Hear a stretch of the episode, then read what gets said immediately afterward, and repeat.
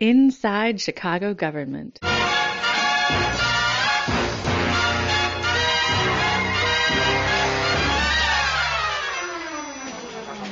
Shigov dot com. Welcome to another in a series of interviews with Ben Joravsky. I'm Dave Glowatz. Ben Joravsky writes on government and politics for the Chicago Reader, and he's here with me today. What's the good word today, Ben? It's cold. But we're going to heat it up now. Okay. Today we're talking about your article titled, Mayor Emanuel Swears He's Not Interested in Running for President. So, of course, he is. Great headline. It ran in the Reader on January thirty-first, twenty thirteen. In this article, you tease out the signs that Mayor Emanuel will or won't run for president in twenty sixteen.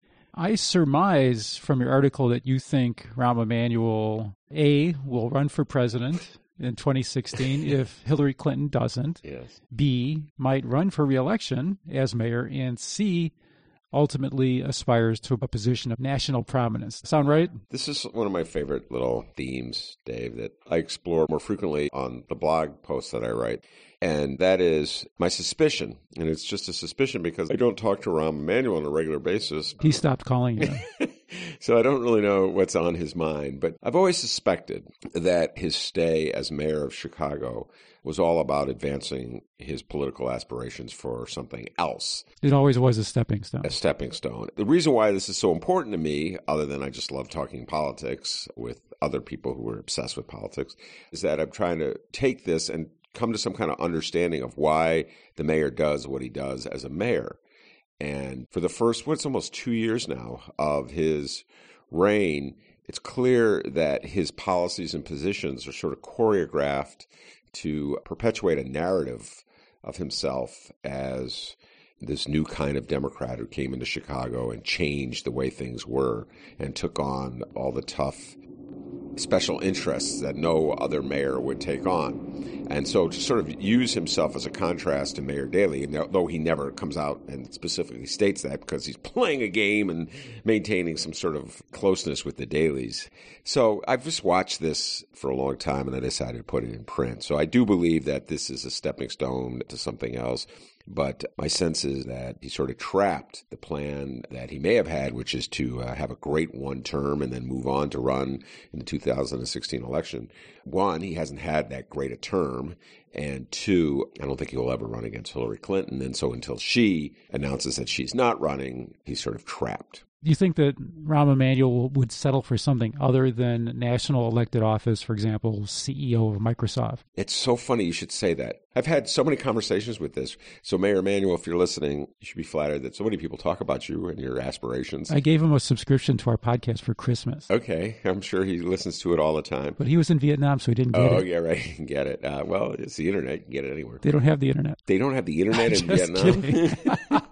You caught me there. I'm like, what? I'm sorry, that's North Korea. Yeah, I get those confused. So, you know, it's one of the favorite topics of conversations by people in Chicago, political junkies in particular, aldermen. Aldermen love talking about Mayor Rahm's political aspirations. I'm not alone by any means in believing that he has them and that Chicago is a stepping stone. I believe that you, Dave Glowatz, also share that opinion. I do. Yeah. Oh, I know. I had a conversation just the other day with a political operative who said, well, if he can't run for president, he'll either try to become senator or he'll become the head of Goldman Sachs.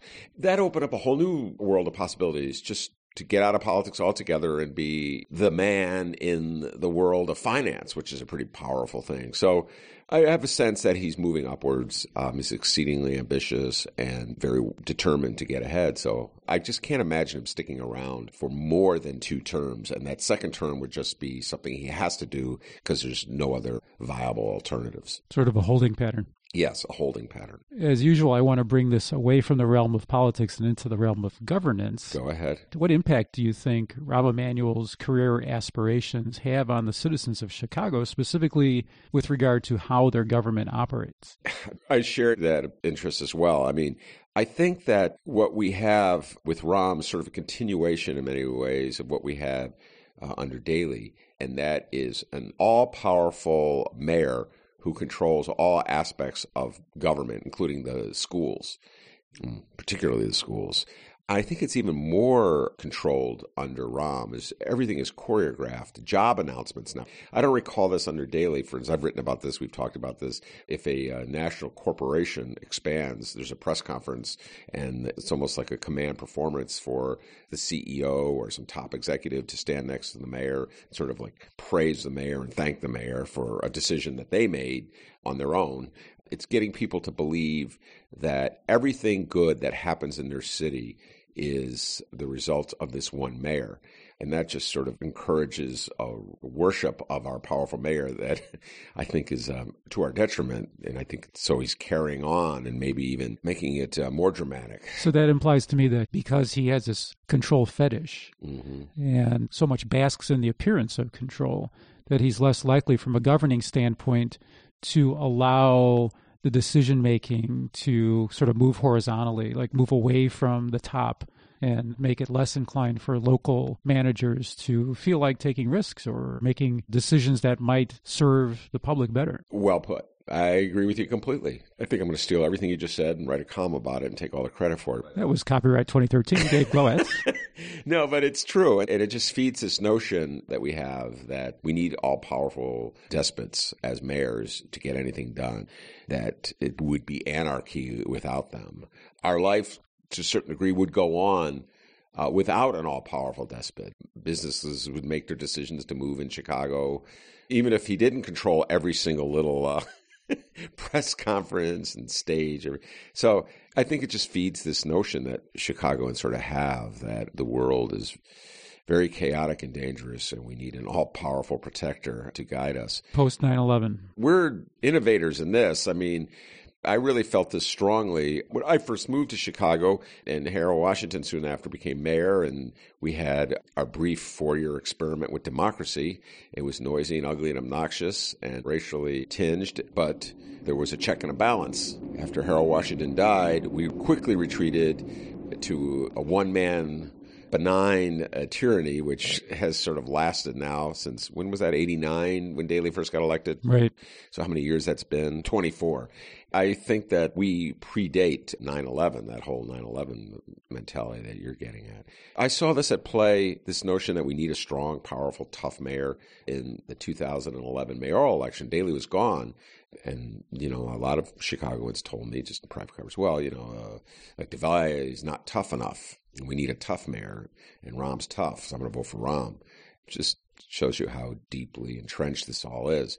So this notion that Mayor Emanuel is only going to be here for four years and is going to use Chicago to promote his legacy as opposed to creating a legacy in Chicago is true, I believe, but the essential theme that the carryover from Daley is that, well, at least he's a, a tough, strong mayor. He's going to keep everybody in line. If Rahm Emanuel were to run for president in twenty sixteen, who would you like to see run for mayor of Chicago? Oh, my God. I, you know, dang, you really nailed me with that. I don't, I don't know. I mean, I have to...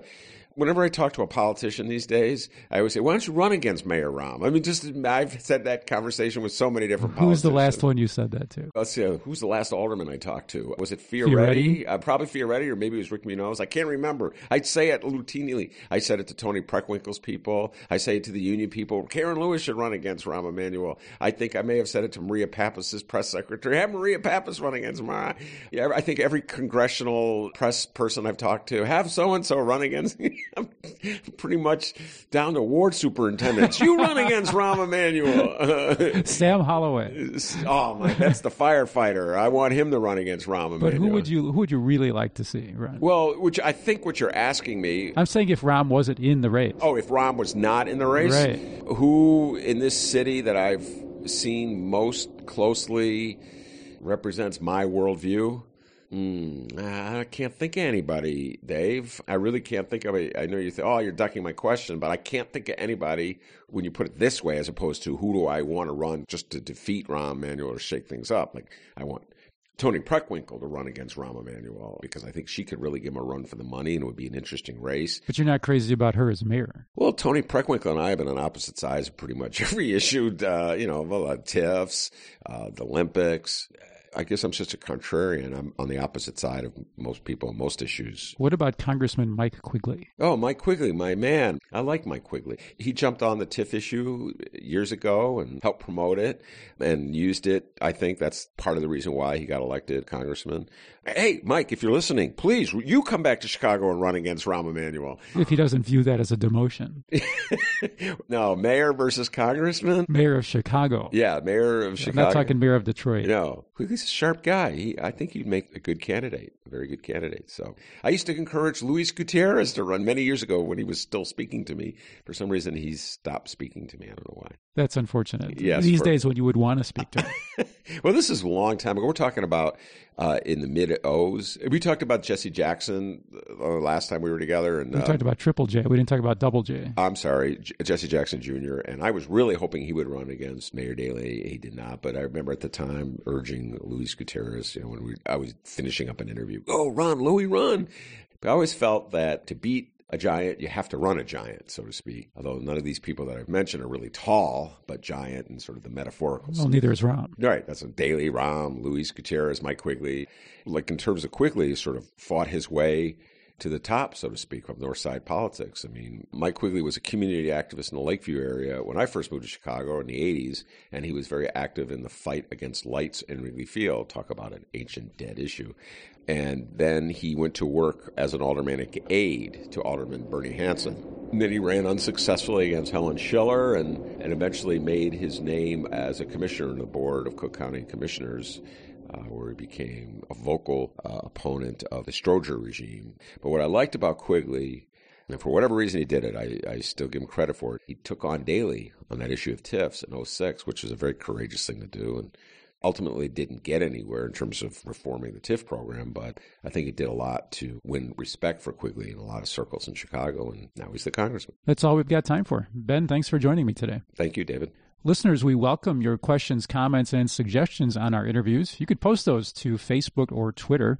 Search for Inside Chicago Government. If you'd like to subscribe to our podcast, you could do that on the web at shigov dot com, C H I G O V. I'm Dave Glowatz. Thanks for listening.